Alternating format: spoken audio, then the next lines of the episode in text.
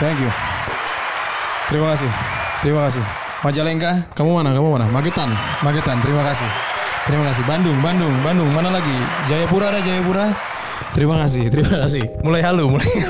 Matiin lah. Assalamualaikum warahmatullahi wabarakatuh. Salam sejahtera. Kali ini ya lu udah lihat kan tuh kalau efek lagi udah mulai ngetek konten ini tuh eh, lebih dari empat kali berarti ya. Anyway dibantu sekarang sama Arya. Arya nyaut ya? Nah, mudah-mudahan yang mendengarkan via podcast player seperti Spotify, Apple Podcast, Google Podcast, atau podcast player lainnya bisa mendengarkan suara Arya. Arya, em, kreatif asisten yang akan membantu Babi Bu ke depannya. Wih, sedap. Dia juga megang kamera, juga dia belajar ngedit. Wah. Dan ada tim lainnya nanti yang akan gua perkenalkan. Jadi, ini adalah konten terbaru dari obrolan Babi Bu. Sedap. Boleh kita kasih applause lagi? Ya ya ya. Thank you. Ya. Gue tuh mulai mulai stres tau nggak karena karena ini menjadi beban buat gue karena cerita Baba ini anyway namanya adalah cerita Baba. Ini adalah konten yang terbaru dari obrolan Mbak Bibu. Jadi nanti Bibu ada versi lainnya. Bibu ada cerita Bibu gitu. Jadi gue cerita Baba ini sudut pandangnya lebih ke laki-laki, lebih dari gue gitu. Kalau Bibu lebih sudut pandangnya perempuan gitu. Jadinya biar semuanya kedapetan gitu. Dan kenapa tadi gue menghela napas? Karena memang gue sudah ngetek ini yang tadi gue bilang 4-5 kali ya ya.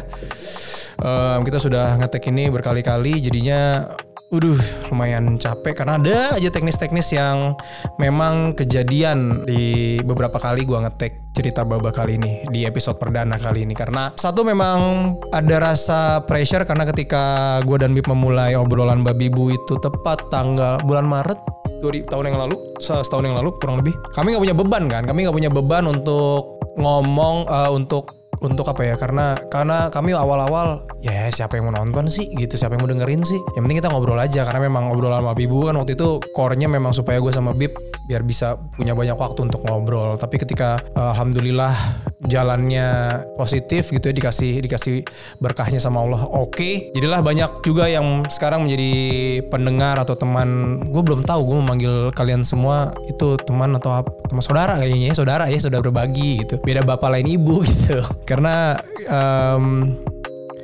banyak yang suka report atau yang suka suka DM suka suka komen di Instagram gue terutama. Banyak yang suka bertanya banyak yang suka curhat lo ngapain sih pada curhat sama gue coy gue juga punya masalah banyak banget dah.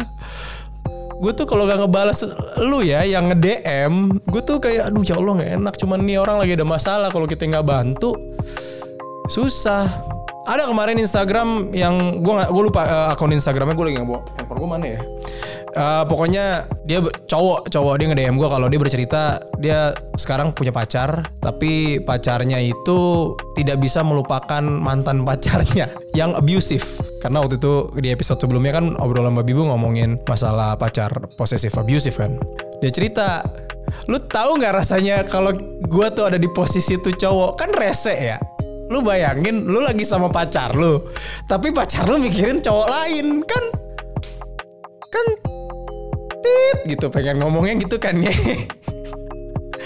Aduh gue ngomong panjang lebar ya cuman ya ya masalah cinta lah masalah cinta klasik buat orang yang memang belum berumah tangga kan. Jadi kita kalau masalah cinta tuh ada step-stepnya. Ketika pacaran stepnya apa aja terus ketika ketika sudah berkeluarga masalah percintaannya apa aja gitu. Tuh banyak kejadian. Begitu pula gue sama Bib kalau di rumah di rumah gitu ya banyak kisah cinta yang kejadian gitu yang ajaib-ajaib gitu. Ada juga gitu. Nanti mungkin akan gue ceritakan di buku gue yang insya Allah tahun ini akhir tahun ini bisa di PO karena gue baru anyway yang belum tahu gue sedang menulis buku jadi mohon doanya teman-teman. Bukan cerita sedikit ya ini bukan keinginan gue untuk menulis. Jadi salah satu penerbit Gagas Media itu menawarkan gue untuk menulis sebuah buku yang gue diberikan kebebasan untuk menulis apa pun. Mudah-mudahan sih Gagas Media nggak rugi ya gue juga beban juga banyak. Gue beban beban gue di di di tahap ini lumayan banyak karena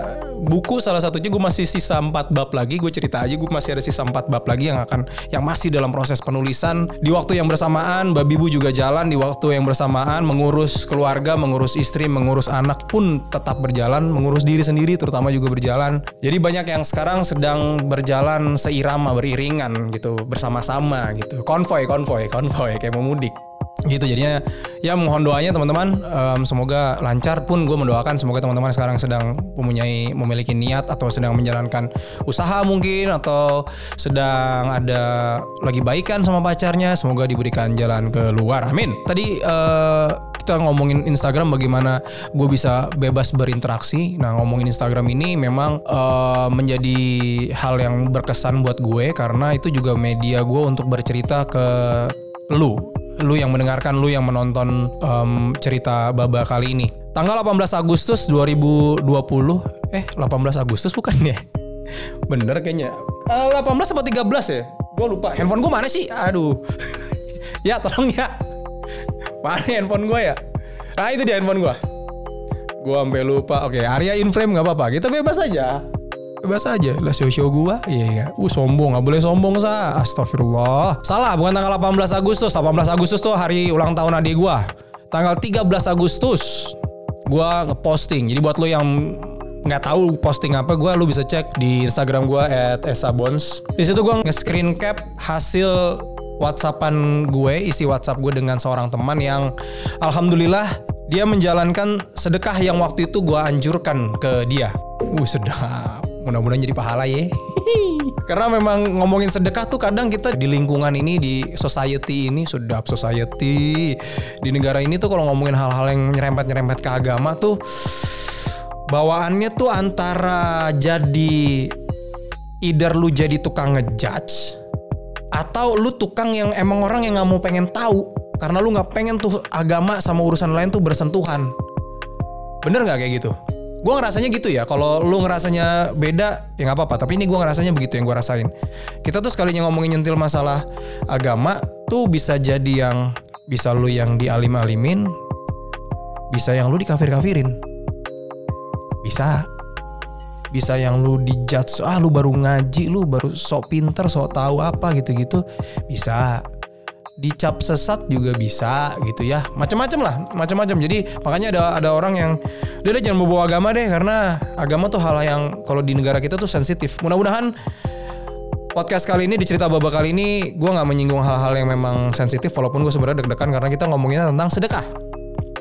Pasti. Karena di tanggal 13 Agustus itu postingan gue memang isinya tentang sedekah. Bagaimana yang tadi gue bilang teman gue menjalankan sedekah besar yang dia lakukan untuk mungkin pertama kali dalam hidupnya. Hebat juga tuh orangnya. Dan gue pun jadinya merinding di sekolah gitu. Ketika gue gua pada saat itu gue memang nggak sengaja sebulan sesudah gue menganjurkan dia untuk sedekah tepatnya di tanggal 13 Agustus itu pagi hari gue memang nanyain kabar aja nanyain kabar. Karena memang hubungan gue sama teman gue ini seperti kakak adik gitu. Kami pernah berada di dalam kantor yang sama tapi untungnya kami tidak cinta lokasi. Karena memang saya sudah berkeluarga. Dan memang ya gue menganggap dia adik aja. Karena umur umurnya uh, mirip mirip sama umur adik gue yang perempuan. Dia suka curhat tentang masalah apa pun. Karena memang ketika pekerjaan pun dia banyak yang gue ajarin gitu ya. Ini lu bikinnya harusnya begini begini begini ya. Layaknya atasan ke timnya lah. Lalu setelah berpisah kami masih suka ngobrol gitu. Jarak jauh WhatsApp telepon kadang. Karena memang ya itu tadi hubungan ini dekat kayak kakak adik. Jadinya dia sering curhat juga dengan masalah-masalah yang dia hadapi. Oh, kalau gue pengen sebutin gue sebutin namanya dia perempuan, dia perempuan. Dan screen cap itu memang isinya adalah bagaimana dia ngasih tahu ke gua kalau sedekah yang dia jalankan itu membuahkan hasil yang luar biasa buat hidupnya dia. Applause. Thank you. Thank you. Thank you. Karena gua adalah orang yang hidup gua dan Bib adalah orang yang pasangan yang memang bergantung dengan sedekah. Gue harus bisa bilang itu. Gue harus se seterbuka itu gue bilang. Kalau tidak kami tidak melakukan sedekah, pasti ada yang kurang, pasti ada yang sulit kami raih itu. Dan pun dengan timnya babi bu pun gue anjurkan kalaupun lu punya rezeki sedekahlah gitu. Gue kayak bapak ngomong sama anak ya.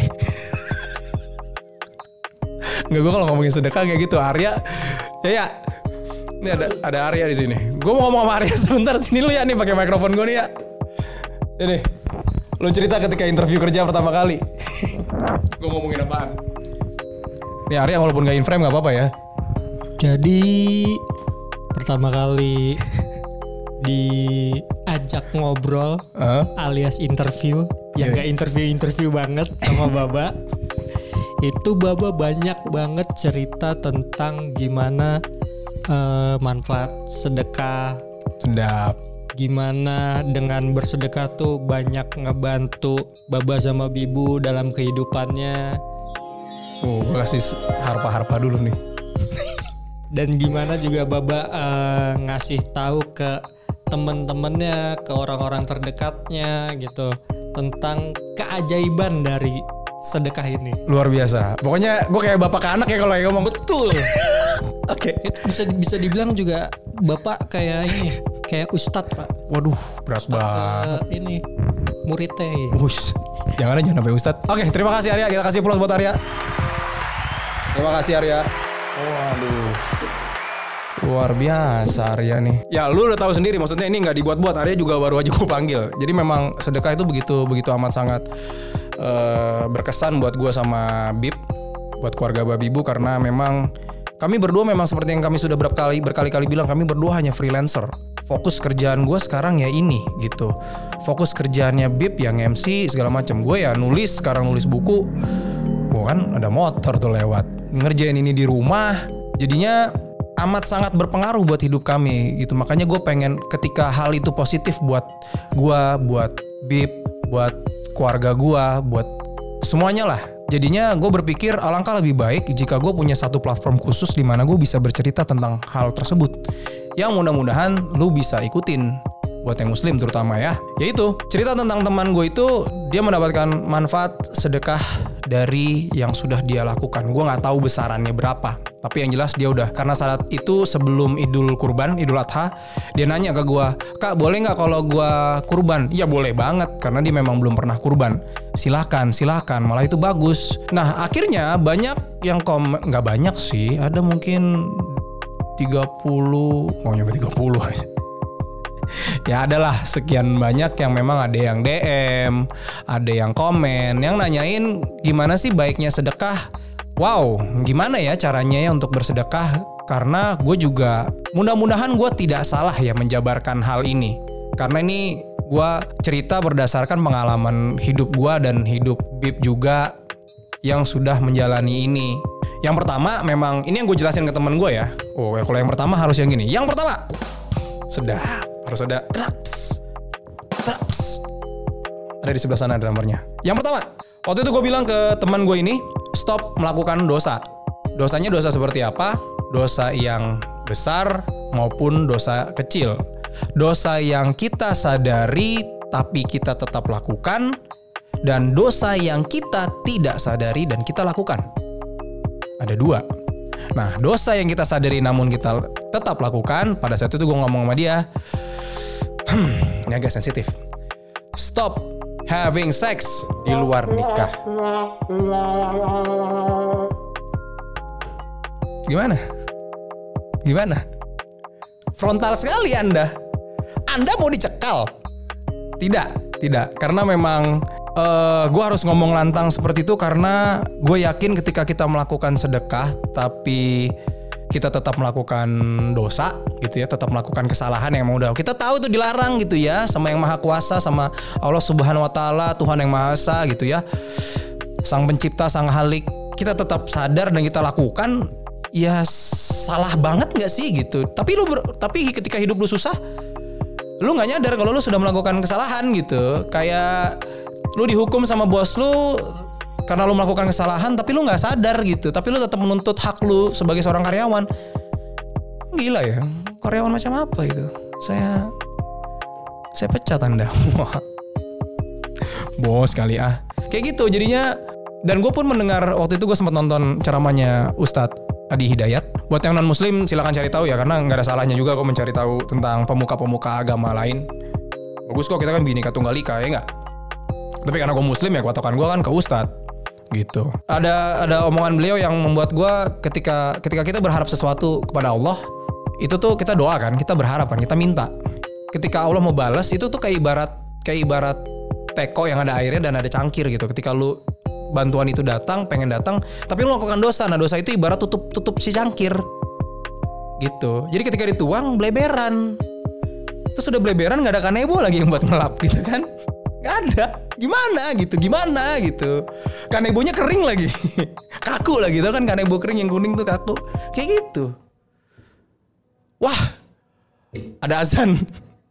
Nih lo kedengeran gak ada azan? Ini azan maghrib coy. Alhamdulillah rumah gua dinaungi oleh begitu banyak azan. Oke kita break sejenak ya. Tetap di cerita baba. Abis azan kita balik lagi. Azan maghribnya sudah selesai. Gue mau buru-buru ngomong ini supaya kita bisa langsung yang mau sholat maghrib. Pokoknya azan maghrib sudah selesai lah ya. Jadi selamat menunaikan ibadah sholat maghrib. Padahal podcastnya didengerin azur. ya pokoknya belum sholat sholat dah gitu gue sampai di mana gue tadi ngomong sampai di um, having sex having sex ya gue harus harus harus frontal demikian karena ah munafik lu sa munafik tidak bukan munafik gue pernah gue pernah mengalami yang gue ceritakan ini adalah berdasarkan pengalaman gue jadi ketika gue bilang stop itu sudah berarti gue sudah pernah melakukan dan itu salah paham kan maksudnya jadi jangan kita kecemplung bareng nih coy. Ibarat lu main Takeshi Castle tau gak lu Takeshi Castle? Anak zaman sekarang tahu nggak ya Takeshi Castle? Lu cari deh di YouTube mudah-mudahan ada yang upload. Ketika lu nyemplung ke sumur setan, jangan peserta berikutnya ikut nyemplung di sumur yang sama gitu. Jadi lu udah harus belajar gitu dari kejadian atau dari cerita orang, dari cerita gue gitu, dari pengalaman gue udah udah. Nggak bisa nggak bisa. Jangan gitu. Semu itu semu. Kalau lu punya keinginan besar lu punya masalah besar yang ingin pengen segera keluar lu pengen segera lari dari nggak lari ya segera selesai masalah lu terus keinginan lu segera tercapai lu nggak bisa lu nggak bisa kayak gitu. Beneran deh. Yih, yih, yih. Duh, itu ya kenapa ini penting menurut gua? Karena gua sebagai sesama muslim ngingetin. Itu kan salah satu dosa besar ya. Jauhi yang namanya dosa-dosa besar ataupun dosa kecil yang lu lu tahu itu salah tapi juga lu masih lakukan itu tadi misalnya itu tadi yang gue, gue udah bilang. Misalnya terus juga yang muslim gue patokannya muslim ya karena yang agama lain kan gue nggak tahu nih dosanya apa aja tapi kurang lebih sama lah ya. Um, riba misalnya. Nah tuh gue juga berusaha lagi mengurangi. Nah, gitu-gitu tuh kalau memang ilmu belum sampai ke lu, nah sekarang udah sampai nih. Jadi yang mendengarkan podcast ini ataupun yang menonton kalau ilmu itu sudah sampai, yuk jalanin. Oke? Karena nggak berhasil, gue sudah mencobanya dan itu nggak berhasil. Ketika lu tetap sedekah tapi dosa masih lu lakukan itu nggak akan berhasil. Percaya sama gue. Terus habis itu berikutnya adalah ibadah lah gitu, sholat. Buat yang agama lain misalnya apa ke gereja. Misalnya apalagi, misal ya gue nggak tahu lah ya agama lain gitu. Misalnya ada agama baru lagi gitu makin banyak kan makin aneh sekarang zaman sekarangnya agama tuh makin makin kayak nama agama tuh jadi kayak nggak ada harganya gitu. Tiba-tiba ada yang nyembah kendi tiba-tiba ada yang nyembah toren tiba-tiba ada yang nyembah trotoar gitu. Trotoarnya digali dia sedih gitu. Dia bikin aksi di Monas. Dan ini memang harus dilakukan ketika lu menjalankan lu mendapatkan apa ya ibarat lu bekerja di sebuah kantor. Lagi-lagi cerita jika lu adalah seorang karyawan gitu lu kerja di sebuah kantor lu menuntut hak lu diakomodir oleh atasan oleh perusahaan gitu. Lu meminta sesuatu tapi dari sisi kewajiban lu lalai dari sisi kewajiban lu nggak lu lakuin ya susah coy. Gitu loh. Lu nggak bisa nuntut hak duluan ketika kewajiban lu belum lakukan nggak bisa. Itu nggak ada hukumnya lu menuntut hak tapi lu belum menjalankan kewajiban. Apa itu? Manusia macam apa anda? Manusia macam apa? Nah gue kasih drum juga biar slow. Gitu nggak bisa. Jadi memang kita harus menjalankan dulu kewajiban kita. Apakah gue orang tipe orang yang sholat lima waktu selalu belum, jujur belum, belum. Gua pun sama seperti kalian. Kita tuh gak berbeda jauh tau. Gue pun masih banyak yang bolong-bolong. Tapi setidaknya ketika gue tahu hati gue memanggil gue untuk sholat di waktu yang memang sudah waktunya, ya udah sholat gitu. Jangan gak sholat gitu. Karena kalau lu nggak nggak sholat jadinya nyesel ntar. Dan ada aja kejadian yang wah harusnya gue sholat sih tadi, gitu loh Paham kan, paham kan? Nih yang sesama muslim paham kan ada momen-momen kita kayak gitu tuh. Lu melakukan sesuatu terus lu ng- ngelalain ya, tanggung jawab lu, kewajiban lu. Pasti ada apesnya, pasti ada kurang-kurangnya. Dan mungkin aja itu yang terjadi ke gua ketika take podcast ini sudah jalan ke empat atau lima kalinya. Padahal tadi udah sholat udah, mungkin doa kurang kali, belum belum banyak istighfar. Nah, kewajiban itu penting lo lakukan dan ini pun yang gue sampaikan ke teman gue untuk dilakukan. Mudah-mudahan dia ngejalanin ya. Dibilang berat nih kak segala macam. Iya, gua gua nggak nggak minta lu untuk langsung besokannya full lima waktu misalnya. Enggak. Misalnya lu tahu diri lu butuh proses untuk belajar bukan karena lu malas-malasan ya. Kan beda tuh kalau memang lu pengen ya udah gitu. Emang hati lu tergerak jalanin. Kaki lu, langkah lu sudah tergerak jalanin. Jangan lu tahan-tahan. Kadang kita suka gitu. Aduh 5 menit lagi lah ya. Aduh 5 menit lagi nih. 10 menit lagi kali ya main handphone, main handphone, main handphone ganti waktu sholat selesai loh. Jangan, jangan. Ah, gue makin terdengar seperti bapak-bapak yang sedang menasehati anaknya untuk sholat nih. ah, ya mau gimana ya karena ya gue berbagi apa yang memang gue jalani sih dalam hidup. Mudah-mudahan aja gue nggak terdengar so alim ya karena buat teman-teman gue yang tahu gue kayak gimana pasti ya gue nggak ada alim-alimnya gitu. Cuman berusaha untuk jadi manusia yang lebih baik gitu aja. Nah itu sholat. Berikutnya core-nya adalah yang ketiga yaitu adalah sedekahnya. Nah, sedekah ini adalah kunci dari menurut gua ya. Sekali lagi ini menurut gua. Kuncinya di sini. Gua sudah melakukan ibadah lain tapi gua nggak sedekah ketika duit lagi susah. Agak susah juga coy. Agak susah nggak tahu. Mau doa gue mungkin susah dijabah atau gimana? Ya nggak tahu lah. Itu itu udah urusannya sang halik gitu ya. Allah subhanahu wa taala Tuhan yang maha esa. Udah urusannya dia tuh hak prerogatif. Tapi ketika gue sambil pakai sedekah eh kok lancar ya? Gitu. Kok ada jawabannya ya? Kok di saat gue susah gue ngerasa ya Allah tolong kasih jalan. Terus sedekah dimudahkan nih jalannya. Kayak gini nih kayak gini yang sekarang gue take lakukan dengan segala obrolan Mbak Bibu lakukan sejauh ini alhamdulillah bukannya kami nyombong. Gua gua dan Anka mulai dari dari nol dari lu lihat deh video obrolan Babi Buni yang Spotify yang mendengarkan lu lihat deh di YouTube atau di situ juga bisa podcast pertamanya obrolan Babi Bu tuh ada suara air berisik dari kolam koi bapak mertua modal kamera doang satu. Ya lu lihat lah berisik banget tengah malam ngeteknya. Gitu gua kami bener-bener memulai dari nol dan kami merasa kalau nggak kami nggak sedekah kami belum belum ada di progres sampai di titik ini. Dan memang ini belum belum finish line ya. Kami ngerasa gue ngerasa ini belum finish line-nya. Dan ini masih akan terus berjalan insya Allah Bismillah. Dan itu tadi kalau kalau dengan sedekah itu bisa lebih cepat kita achieve goals kita gitu keinginan segala keinginan kita kenapa enggak gitu? Dan kenapa enggak kalau nggak gue bagiin ke teman-teman semua? Luar biasa. Ada orang ngomong applause buat diri sendiri ya gimana? Gua sama Arya cuma berdua di studio. Sedekahnya berapa banyak sih bang? Kak gue waktu itu menganjurkan ke teman gue adalah setengahnya karena masalahnya dia berat kan. Ya kondisi di kantornya nggak ideal gajinya mau dikat setengah j- job desknya di double terus juga dia nggak bisa ketemu orang tuanya karena kondisi pandemi adiknya sakit baru putus berarti sudah pasti dia nggak jadi nikah dengan si pacarnya gitu loh mudah-mudahan kalau emang jodoh ya balik lagi gitu ya. Em, kondisi-kondisi yang kayak gitu gitulah jadinya gue berpikir wah lu masalah lu berat banget dan kalau mau cepat keluarnya gue pernah kok ngalamin yang kayak gini juga. Nggak sama sih tapi kayaknya berat dan pusingnya pundak pegelnya tuh sama atau nggak? Kayak udah pakai koyo gitu tapi masih pegel lah. Ngerti kan gitu lu udah pegel tuh tapi masih pakai koyo besokannya udah masih pegel lagi. Nah itu kayak gitu rasanya.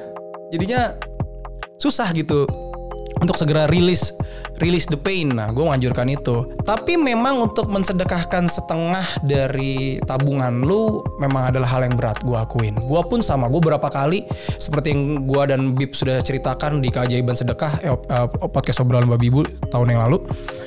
Yang gue mengalami tiga keajaiban bisa eh, menikah dengan budget yang luar biasa waktu itu. Terus juga ya bukannya sombong ya, budget luar biasa menurut versi kami gitu. Versi yang lain mungkin versi uh, rich Surabaya mungkin nggak ada apa-apanya gitu. Tapi gue waktu itu ya, ya bukan dari orang kaya coy gitu kan. Terus bisa ada kion, waktu itu pengen segera punya anak, terus bisa beli rumah dan banyak lagi hal-hal lainnya yang gue nggak bisa jabarin satu persatu karena memang ya udah gitu emang emang gue bergantungnya sama sedekah gue menjadi agen untuk mempromosikan sedekah gitu berat sih tapi ya itu yang harus lakukan kalau misalnya memang berat gue menyarankan memang perlunya exercise, perlunya latihan dulu nih, lu latihan dulu. Mulai dari 10 persennya dulu deh. Ada pertanyaan, kenapa nggak dua setengah persennya? Dua setengah persen itu sepengetahuan gue adalah untuk zakat bukan untuk sedekah, bukan untuk infak ya. Jadi kalau sedekah atau infak itu bebas, tapi kalau lu mau mulai biar lebih ada apa ya hentakan atau sentilan atau kalau orangnya sudah bersedekah tuh dia tahu ketika rezeki itu datang dia bisa ngerasain kalau ini kayaknya jawaban dari sedekah yang gue lakuin deh gitu. Mudah-mudahan yang pun pernah mengalami silakan komen di di Instagram gue atau di YouTube channelnya obrolan babi bu ya. Karena gue merasakan sering merasakan itu gue. Ini pasti gara-gara sedekah. Ini pasti gara-gara doa ibu gue gitu. Nah, doa ibu gua itu adalah poin yang keempat. Jadi ketika oh poin yang keempat harus ayo poin yang keempat doa ibu, doa orang tua itu penting. Banyak di antara kita sekarang yang umurnya sudah 25 ke atas Mungkin karena sudah ngerasa dewasa, hidupnya sudah mandiri, enggan untuk cerita tentang keluh kesahnya ke orang tua, cerita tentang permasalahannya ke ibunya. Bukan dengan karena ingin bikin orang tua kepikiran, memang niatnya baik supaya orang tua nggak kepikiran. Tapi ada momen-momen kan ada hal-hal yang lu bisa ceritain kayak gue. Ada satu momen gue di di gue mengalami peristiwa yang gak enak kan, gak enak lah waktu itu di kantor gue. Kondisi yang membuat gue gue harus cabut dari kantor gue yang lama karena gue ngerasa tertekan di situ ditekan terus uh, lebih tepatnya gue telepon sambil nangis nyokap ke nyokap gue bilang Esa mau resign mah nyokap gue bilang ya udah kalau memang itu yang terbaik kamu resign mama akan doakan kamu dapat yang terbaik. Itu luar biasa. Itu luar biasa saudara-saudara sekalian hadirin hadirat. Itu luar biasa. Doa ibu itu segitu powerfulnya. Makanya buat lu yang masih ada orang tua masih ada ibu Jangan dibentak gitu. Di ibu kita minta apa turutin. Eh coy, ibu gue Aries. Ini kita ngomongin zodiak ya, Aries. Anka, Bib, Aries, lahirnya beda sehari. Nyokap gue tanggal 23 Maret, Anka lahirnya 24 Maret. Ngepushnya ya Allah sama, tapi kita sebagai anak iyain. Maunya apa iyain? Karena cuman itu kalau menurut gue ya, gue yakin doa nyokap itu adalah kunci selain sedekah itu adalah kunci utama doa itu gampang dikabulin. Jadi kalau misalnya lu baik yang muslim maupun yang non muslim ketika lu masih punya orang tua berbakti deh. Beneran. Jangan jangan jangan ngelawan gitu. Pun kalau ntar waktunya telat udah terlambat gitu misalnya orang tua lu keburu dipanggil atau elunya yang keburu dipanggil, nyesel coy, beneran. Nyesel. Kita tahu kan kasus kematian di 2020 ini luar biasa amat sangat banyak banget yang meninggal gitu. Chadwick Boseman kemarin meninggal, gue baru tahu kalau doi kanker ya kan? Kayak gitu-gitu jadi nggak udah nggak mandang bulu atau nggak lo? Udah nggak mandang bulu yang terkenal yang selebriti yang lagi tinggi tingginya pun namanya ajal ya ajal dipanggil. Jadi berbaktilah berbaktinya seperti apa? Ya bikin senang. Nah ketika lo sudah bikin senang orang tua lo ibu lo kan otomatis lo bisa minta doa dong. Eh nggak? Malu udah seneng coy. Kecuali kalau ketika sa Nih tolong mama nih beli kol di pasar. Nggak ilah beli kol lagi, beli kol lagi. Udah ngedumel lah, itu susah. Udah, jalanin aja jalanin. Habis itu lu minta doa, insya Allah lancar deh ke depannya. Nah, poin-poin itu tadi, keempat poin itu tadi yang biasanya gue jalanin, yang biasanya Bib juga jalanin.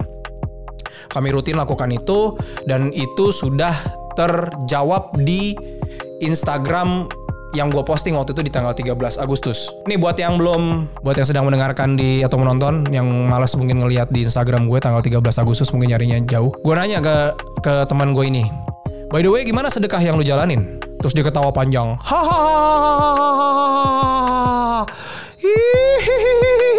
nggak itu kuntilanak. Ah, dia ketawa panjang. Alhamdulillah, ya mana hilang. Aduh ya, hilang lagi. Kak, alhamdulillah kemarin last day gue balik lagi ke agency. Jadi dari kantornya lama yang gue bilang tadi disuruh double job segala macam. Itu adalah Hamin 7 last day-nya dia, terus dia interview di tempatnya yang sekarang. Besoknya langsung keterima. Di tanggal 13 Agustus, kondisi lagi new normal, eh, bukan non new normal bahkan masih pandemi PSBB. Orang nyari kerja susah. Dia keterima. Orang banyak di PHK, dia keterima. Alhamdulillah gue bilang. Doain ya semoga betah dan kali ini baik buat gue. Terus gue nanya, tentunya ya, lingkungan dan gaji gimana? Penting. Lingkungan belum tahu karena emang belum masuk. Jadi kemarin baru interview by Hangout. Oh iya juga ya, gue baru sadar. Gue pikir interviewnya masih one on one. Cuma karena di sana ada temen gue dan dia betah, mudah-mudahan menyenangkan ya. Ah, I see, gue jawab. Dia jawab lagi gaji alhamdulillah naik juga kak. Alhamdulillah diterima kerja gajinya naik. Nah terus Gue bilang Allah akan memberi rezeki dari pintu yang gak diduga-duga. Bener, thank you banget ya Kak Esa. Dan lucunya lagi, tiket pesawat gue ke NTT setelah 6 bulan akhirnya ke refund. Yang mana itu tadinya gak bisa balik. Karena sekarang semuanya dibalikin voucher refund. Dalam bentuk voucher berarti di refundnya. Tapi gue sempat gak mau kan, akhirnya dibalikin cash money dong kemarin. Dibalikin cash, karena memang dia lagi butuh duit cash. Mungkin itu yang terbaik buat dia daripada voucher refund. Belum bisa dipakai, ya kan? Dia bilang thank you banget ya Kak Esa. Terus gue jawab, terima kasihnya ke Allah aja. Karena memang bukan tugas gue itu. Jadinya udah urusannya Allah. Begitulah kira-kira um, cerita sedekah yang di episode perdana cerita baba kali ini gua sampein. Mudah-mudahan buat lo yang mendengarkan ataupun lo yang nonton bisa mendapatkan manfaat dari apa yang gue sudah ceritakan. Lagi dan lagi, ini bukan ria, ini bukan pamer dari gue. Kok lama-lama mikrofonnya turun ya? gue baru sadar mikrofonnya lama-lama turun. Ini bukan ria, bukan pamer, tapi gue hanya cerita berdasarkan apa yang terjadi dalam hidup gue. Dan mudah-mudahan kita sama-sama bisa belajar dari pengalaman gue, dari pengalaman teman gue tadi yang sudah gue ceritakan. Mudah-mudahan kita bisa mengaplikasikan, mengimplementasikan, uh sedap, ke dalam hidup kita. Oke, akhir kata gue minta maaf kalau misalnya ada salah-salah kata atau perbuatan atau sikap ataupun yang gak enak-enak dari gua fisik oh kalau fisik nggak bisa diubah emang udah begitu. Oh, mohon dibukakan pintu maaf. Kita akan bertemu di podcast obrolan babi bu lainnya atau di cerita bibu nanti. Habis dari cerita baba akan ada cerita bibu baru habis itu ada episode podcast obrolan babi bu berikutnya. Oke? Baba pamit. Assalamualaikum warahmatullahi wabarakatuh dan sampai jumpa.